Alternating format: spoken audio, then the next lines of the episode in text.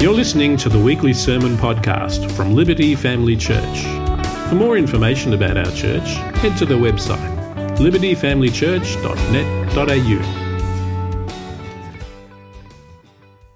You know, in life, we all have times where we feel afraid. Who's with me? You, do you feel afraid from time to time? Kids, maybe you feel afraid from time to time. For some of us, the mere mention of the word lockdown was enough. That was enough to put us in a state of fear and, and brought so many big feelings and emotions back. It's almost like, I don't know, I, I know for me, I haven't been hit super hard by this, to be honest, but it's almost like a bit of a PTSD thing. Like all the trauma that we've gone through has sort of come to the fore again, and it's, it's quite easy to feel afraid, isn't it? Maybe now that's your experience as we're well into our second week of lockdown. Maybe you're feeling a bit unsettled, a bit afraid. And for some of us, maybe it's not COVID that causes us to feel afraid or have feelings of anxiety kind of grip us from time to time. For some of us, we might fear that we're going to miss out on something. We've got FOMO, if you like. We feel, we fear like we'll kind of miss out on recognizing and taking hold of God's best for our lives. That can be a fear that we're somehow not aligned with His will for us. Maybe we, our fear is that we won't get married, or that we won't be able to have children, or maybe we will never get that dream job that we believe God has placed a real desire in our heart to get into one day. These kind of things, these kind of things can be real fears for many of us. For some of us, our fears center more around health and safety. And no, Lorinda, I'm not talking about OH&S. That's your field of expertise, and I'm, i know you're not fearful about OH&S, that's for sure. But for some of us, we are genuinely have fears around health and safety. Maybe it's our own physical health. We fear coming down with some condition or a serious illness. Maybe it's the general safety of children. Parents, who worries? Who's ever worried about their child and their safety? I guarantee, I'm confident many of us have. You know, perhaps now in this current climate, it's a fear around this unknown of COVID 19 and all these new variants as well. They're very real fears. Here's the truth we all face feelings of fear from time to time in life. It doesn't matter whether you're listening today and, and you don't even know why you're here on our live stream, you're an atheist, you're a skeptic. It doesn't matter whether you're there, you face fears, or whether you've been a believer for some time now in Jesus Christ all of us uh, face fears from time to time. And whilst we all do face fear from time to time, we all also can choose how we respond to fears that we face. You might know this to be true from your experience. If we fail to deal with our fears, fears can actually overwhelm us, can't they? They can take control of our lives and lead us down some really dark paths. They can ultimately rob us of the freedom and joy that Jesus opened up for us to enjoy because of his sacrifice on Calvary's cross that we just celebrated before.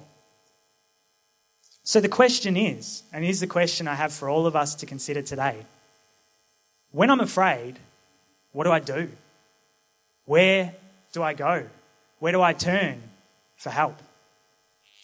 Well, today, as we look to God's word for encouragement around this particular issue, we're going to lean in to the wisdom of David. David, as we'll be reminded of as we take a look at this psalm in just a moment, David had plenty of reasons to be afraid, petrified actually. And yet, David responded to his fears in the best way possible. What was his response? Well, let's pray and find out as we open God's word together this morning. Let's pray. Father God, we just want to give you glory and honor. We thank you so much for the way that you have already met with us this morning. The way that already, as we've worshipped you, you have alleviated and worked on fears that we might be feeling or might have been experiencing. We thank you for that, Jesus. And we thank you too that your word is such a gift to us. And it is truth. And because it's truth, it's sure. It's a sure thing. And so, Lord, we thank you that as we look to your word for wisdom, we're not just looking to your word as an ancient philosophical text, we're looking to your word as the very living word, the word of God that is good for everything good for teaching, correcting, rebuking, and it's also good for helping us deal with fear. So today, God, we pray that you would speak powerfully through the words that I say so that we would not just get great information, but we would have radical heart transformations. And Lord, we would even be able to testify in the chat as to how Holy Spirit has moved in our hearts through hearing and believing in your word today. So we pray this, Jesus, in your precious name. Amen. All right, let's go there right now. Let's read Psalm 56, and I'm reading from the ESV translation. And because we just love to be helpful here, we're even putting the scriptures up on the screen for you. Psalm 56 1. This is David speaking. He says, Be gracious to me, O God, for man tramples on me. All day long, an attacker oppresses me. My enemies trample on me all day long, for many attack me proudly. When I am afraid, I put my trust in you. In God, whose word I praise, in God I trust. I shall not be afraid. What can flesh do to me? All day long they injure my cause. All their thoughts are against me for evil. They stir up strife. They lurk. They watch my steps as they have waited for my life. For their crime, will they escape? In wrath, cast down the peoples, O God. You have kept count of my tossings. Put my tears in your bottle. Are they not in your book? Then my enemies will turn back in the day when I call. This I know that God is for me. In God, whose word I praise, in the Lord, whose word I praise, in God I trust. I shall not be afraid. What can man do to me? I must perform my vows to you, O God. I will render thank offerings to you. For you have delivered my soul from death, yes, my feet from falling that I may walk before God in the light of life. Scholars believe that Psalm 56 was penned by David when he was actually in captivity in a place called Gath. I don't know if that's how you say it, but we'll go with that. G A T H, Gath. I like it. It's a good sound to it. And he was captured by the Philistines. And, you know, you probably would know if you've heard of David and Goliath before, that the Philistines didn't really like this guy called David. And so when they captured him, you can imagine the kind of fears that David would have been experiencing in this time. It kind of gives a bit of depth to what David was saying when he said in verses 1 and 2 Be gracious to me, O God, for man tramples on me. All day long, an attacker oppresses me. My enemies trample on me all day long, for many attack me proudly. You know, David had plenty of reasons to feel afraid. He would have felt very fearful. In fact, I would imagine, putting myself in David's shoes, after you were the one who defeated their savior, Goliath, many, many years before, they wouldn't have forgotten. They would have known who he was. I could imagine that David would have been shaking in his sandals. He would have been absolutely petrified. And as we saw in the psalm, what does David remind himself of when he's feeling like this? What does he say? How does he respond to fear? Verse 3 and 4. When I am afraid, I put my trust in you. In God, whose word I praise, in God I trust, I shall not be afraid. What can flesh do to me? David responded to fear in the best way possible because when he was afraid, he chose to trust in God. David acknowledged how he was feeling. Here's the thing, you know, sometimes we, we get this warped idea that it's not okay to feel things. It is okay to feel things. God has created us to feel things deeply. And David here, he acknowledges how he's feeling. He's real before God and says, God, I'm really afraid here. In fact, God, I am petrified.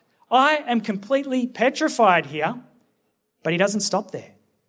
He acknowledges his fear, but he doesn't give in to his fears. He doesn't let his fears rule him. David goes on to remind himself to remind himself in these verses that God is trustworthy, and because God is trustworthy, then he won't fear man and he won't be afraid. Do you know what I'm saying? Do you see that in that passage?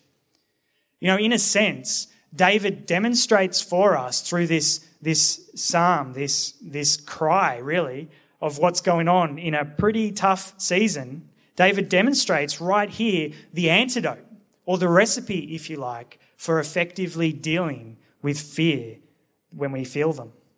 So here's the, the recipe one, acknowledge the feeling. Two, remind ourselves that God is trustworthy. And three, believe that because God is trustworthy, that we don't need to fear.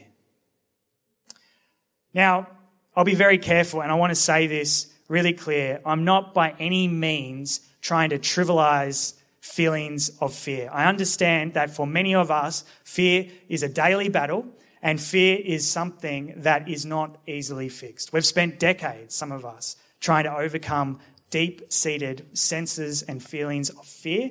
And by no means am I trying to say, by sharing this, that you're somehow inadequate or anything like that. Please hear me today.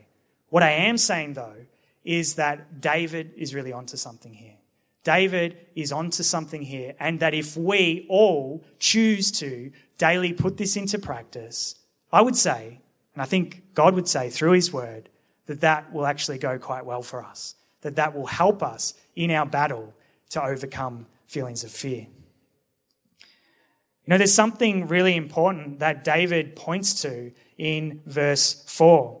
David actually gives us his source, his reason, if you like, for why he knows God to be trustworthy and true. Verse 4 In God, whose word I praise, in God I trust, I shall not be afraid. What can flesh do to me? You know, David's decision, his resolve to believe no matter what that God is trustworthy, that God is good, that God is looking out for him despite what's going on in the world around him, is not based in wishful thinking. It's not based on temporary situations that he's experiencing.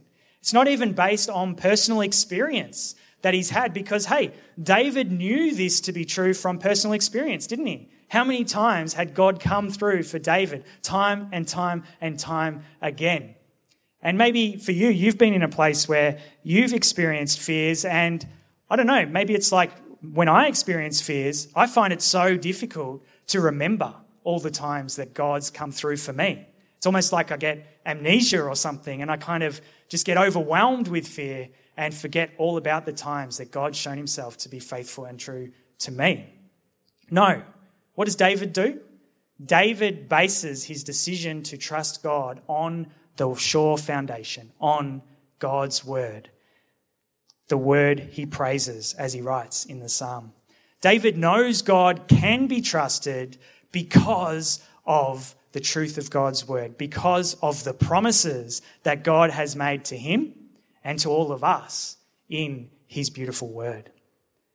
The accounts of what he's done and the declaration of what God promises to do for those who believe in him and love him today. I'm wondering today, friends, how much easier do you think it would be for us if we were to get our fears under control? How much easier would it be for us to get our fears under control if we were to regularly spend meaningful time with God in His Word? How much easier do you think it would be to win the war of our minds? How much easier would it be to kind of deal with and be able to process our fear if we didn't try to handle it in our own strength, but dealt with our fear by spending time with God in His Word, reading His promises and soaking in them over and over and over and over again? I'm sure we, like David declared, we would see God to be trustworthy and faithful if we did that regularly. Amen. I've been reading a great book just lately. It's been up on the screen. You might have seen it in the background there. It's by Craig Groeschel called Winning the War in Your Mind. And if you are a person who ever struggles at any point with negative thinking, stinking thinking, or destructive thoughts, I'd highly recommend you check out this book. It is solid biblically and it's also really solid psychologically as well. So it's the best of both worlds wrapped up in one. And in this book, Craig suggests that the way we transform our thinking and become transformed through the renewing of our minds, which some of us might know, that might sound familiar. Oh, yeah, Paul talks about that in Romans 12, is by identifying the lies that we believe and replacing the lies with the truth. Yeah? So, what does this look like practically? Well, I'll give you an example. Suppose an underlying fear that you have is that for whatever reason, you won't be able to adequately provide for your family. That's a fear that some of us face. And maybe you fear that not only in the short term, but long term. And, and it's something that really grips your heart and, and steals your joy a lot of the time. And this false belief kind of has led you to live a bit of a, a Scrooge lifestyle, you know, where you scrounge every last cent. You, you're very mindful of what you spend on and what you don't spend on. You put on 10 layers and don't put the heater on ever. I don't know what it is, you know, but this is you. You kind of, your friends call you Scrooge. That's your nickname. That's how it is. You're the person, you know, maybe you've been in this scenario before if you've worked in a workplace where when someone comes around and says, Hey, I'm going to go get some takeaway coffees. Do you want one? You kind of go, yeah, if you're buying, I'll have one. Yeah, that kind of Scrooge with a capital S, Mr. or Mrs. Stingy. And you see, on the surface, it looks like a good thing. It looks like you are intentionally making sacrifices for the good of your family. You've been a hard worker, you've been a good steward with the resources that God's given you. But here's the thing actually, at a deep heart level, you believe in a lie.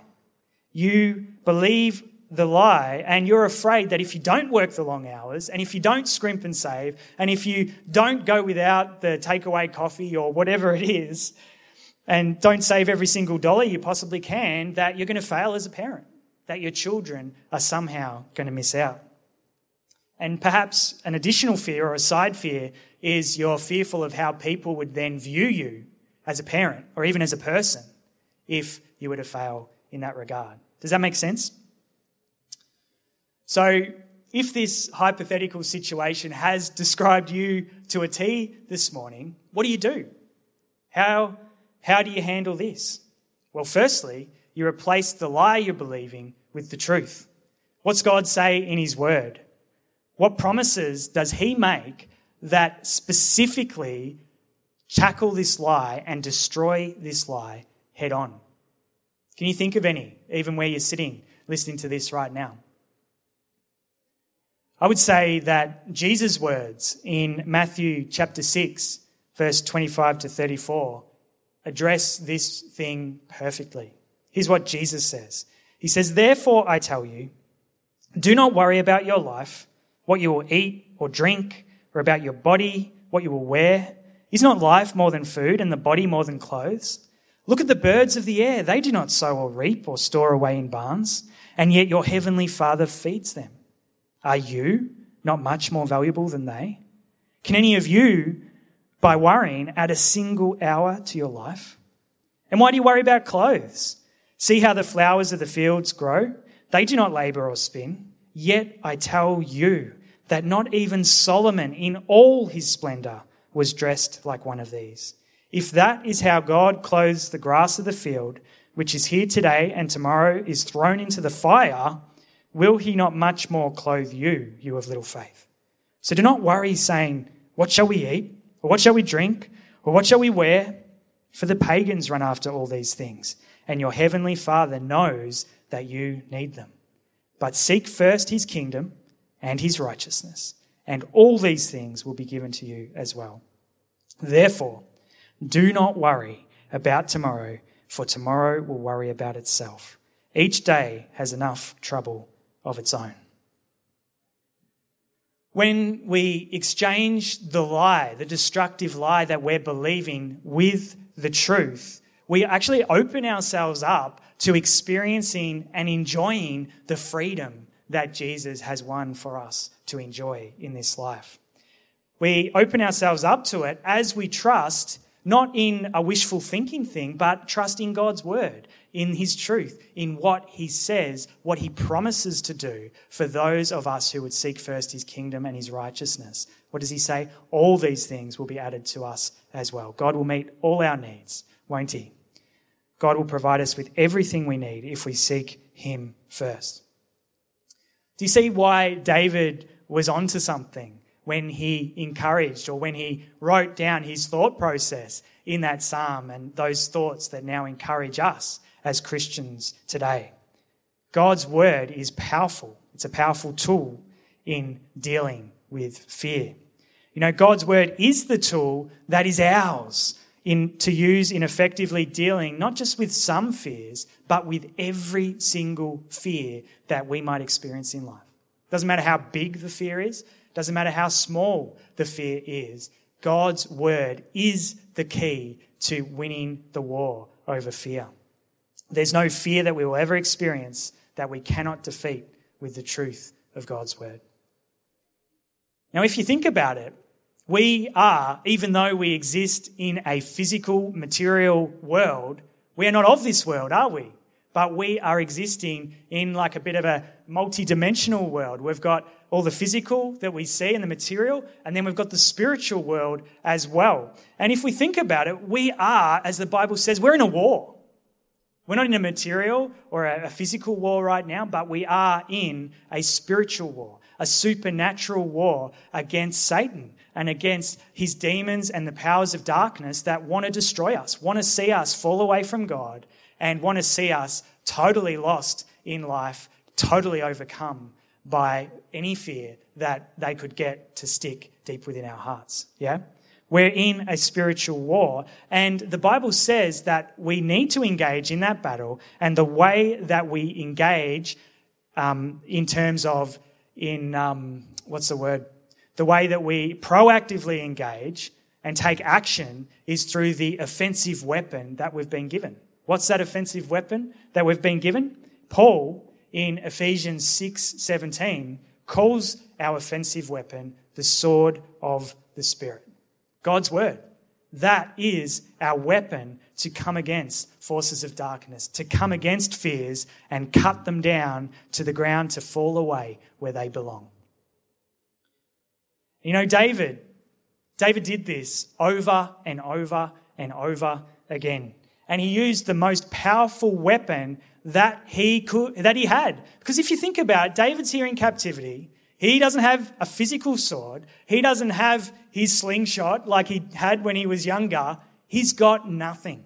He's probably bound up in chains. He has genuine reason to be afraid, and yet he has the most powerful weapon that any of us can ever hold up against any fear or any of Satan's attacks and attempts to derail us. He has God's word written in his heart, no doubt.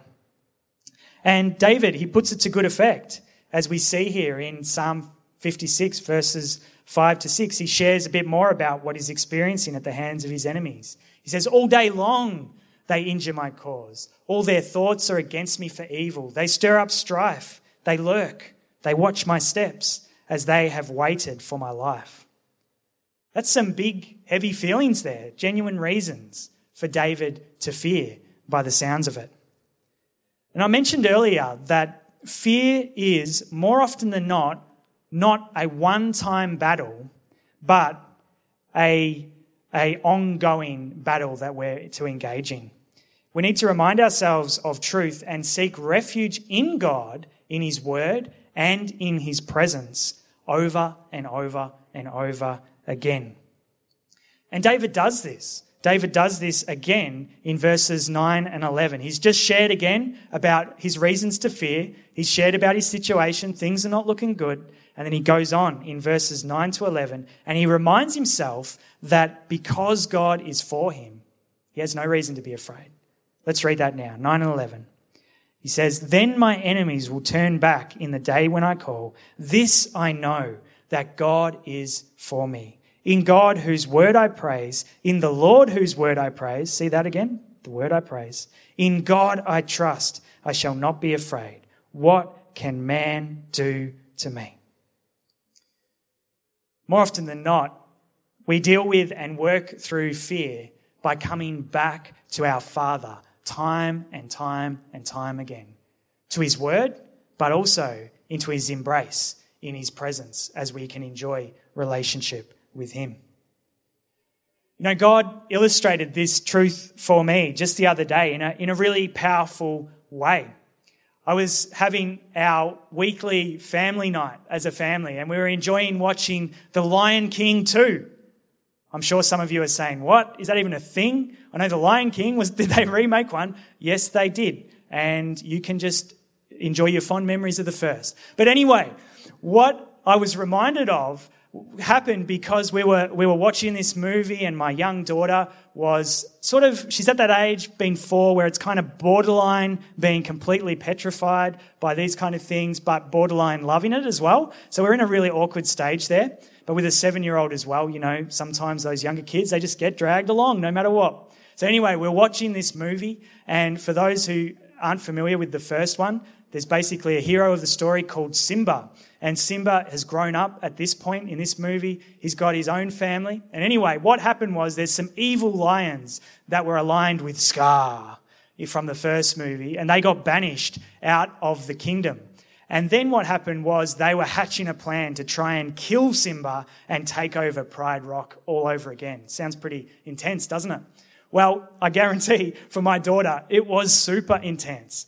And we were kind of gauging, like, oh, is she fearful? And then we saw her like this, and we're like, yeah, that's probably a bit of a giveaway. She's probably not handling this so well right now. So I asked her, I said, hey, are you, are you doing okay? Are you, are you a little bit scared? And she said, yes. And so what I did was I just went over there to her and I sat with her on the couch. And the beautiful thing was, you know, as if you've ever spent any time with kids yourself, you might have had a, a moment like this. She, she was watching the movie, sort of through her, through her fingers a little bit. And then through the good times, she was just free to, you know, just enjoy it and, and laugh along with all the antics of the carriers. But through the scary times, she'd huddle and, and pull herself close in, and, and I'd wrap my arms around her to bring her into a safe place. And God showed me, God showed me that in many ways, this is how He is when He says that He is like a father to us as well. When we're experiencing fear, when we're afraid. You know, God, when He sees that we're afraid, He offers Himself to us. He offers Himself to us and He draws near to us, just hoping and longing that we would draw near to Him as well. And when we do, when we're in this place of intimacy and connection, we feel safe. And as we get strengthened through being in His presence, through reflecting on His word, we're then able to freely venture out into life again and free to kind of live in the freedom that He's won for us to live. And then after a while, a bit like what David sort of pointed to here, something makes us feel afraid we experience fear and we go through the same process again with our Father God. And this is how good our awesome God is. He doesn't just say, Oh, no, you should be over your fears by now. He says, Come to me, child. Come to me, child. You are safe right here. I'll, I'll protect you. I'll help you. I'll help you deal with this so you can go on in life and you can walk in freedom with me every step of the way. David knew what to do when he was feeling afraid. He put his trust in God. And God longs that we would be people who would do exactly the same thing when we feel afraid, no matter what those fears are that we face in this life. And not a one time thing, but again and again and again and again. Regularly turning to Him, His Word, and His presence for safety and encouragement to press on knowing that God is good and ultimately God is in control. And because He's in control, no fear can totally consume us or derail us from what He wants for us. if we trust it to Him. I'm wondering today, friends, when you're afraid, where do you turn? Who do you go to? Or what do you find yourself doing? Do you turn to potentially really unhelpful habits for overcoming fear, like maybe you kind of avoid it by investing your time in other things, maybe food, alcohol, maybe Netflix, or even something like pornography? Or do you turn your face towards God?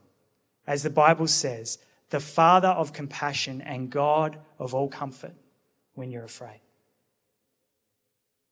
If you're listening to this today and, and you're visiting with us, maybe you've never even considered what it means to know Jesus, let alone have a relationship with Him, can I encourage you to make today the day where you turn to your Father?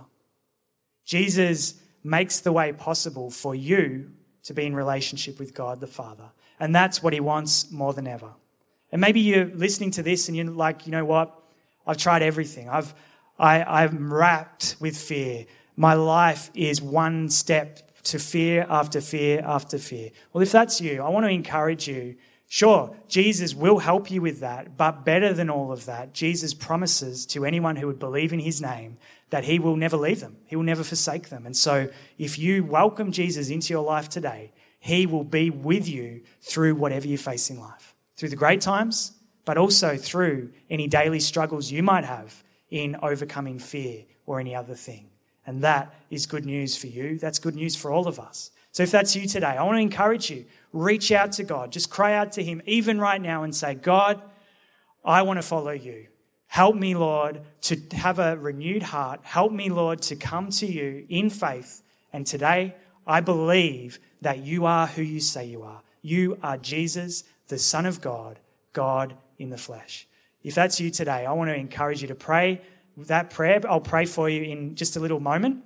And also, if you do make a decision to follow Jesus today, let us know. I'd love to follow you up and encourage you as you continue to take steps forward in faith and in relationship with God. If you head to our website, libertyfamilychurch.net.au forward slash online, and fill in a connect form there, I will get in touch with you and work out a time, maybe when we can go on an exercise walk together or something. You're allowed to do that. It would be great to connect and encourage you in your faith. Make that choice to follow Jesus today. Today's the day of salvation. There's never been a better time to follow him. Your life will be better for it, guaranteed. And if you're listening to this and you know you're you've been a Christian for many years, but for whatever reason fear has just been something that has been a real battle for you, I just really want to encourage you today to take what David says and apply it, not in your own strength, not in your own strength, but take David's recipe for dealing with fear, processing fear, and allow Holy Spirit to come in and empower you to daily walk towards victory in Christ over any fears or any other forms of darkness that might be apparent in your life. Can I encourage you to do that today, friends? I'm going to pray for all of us right now as we close our time in God's Word that He would have His way in our hearts. Let's pray.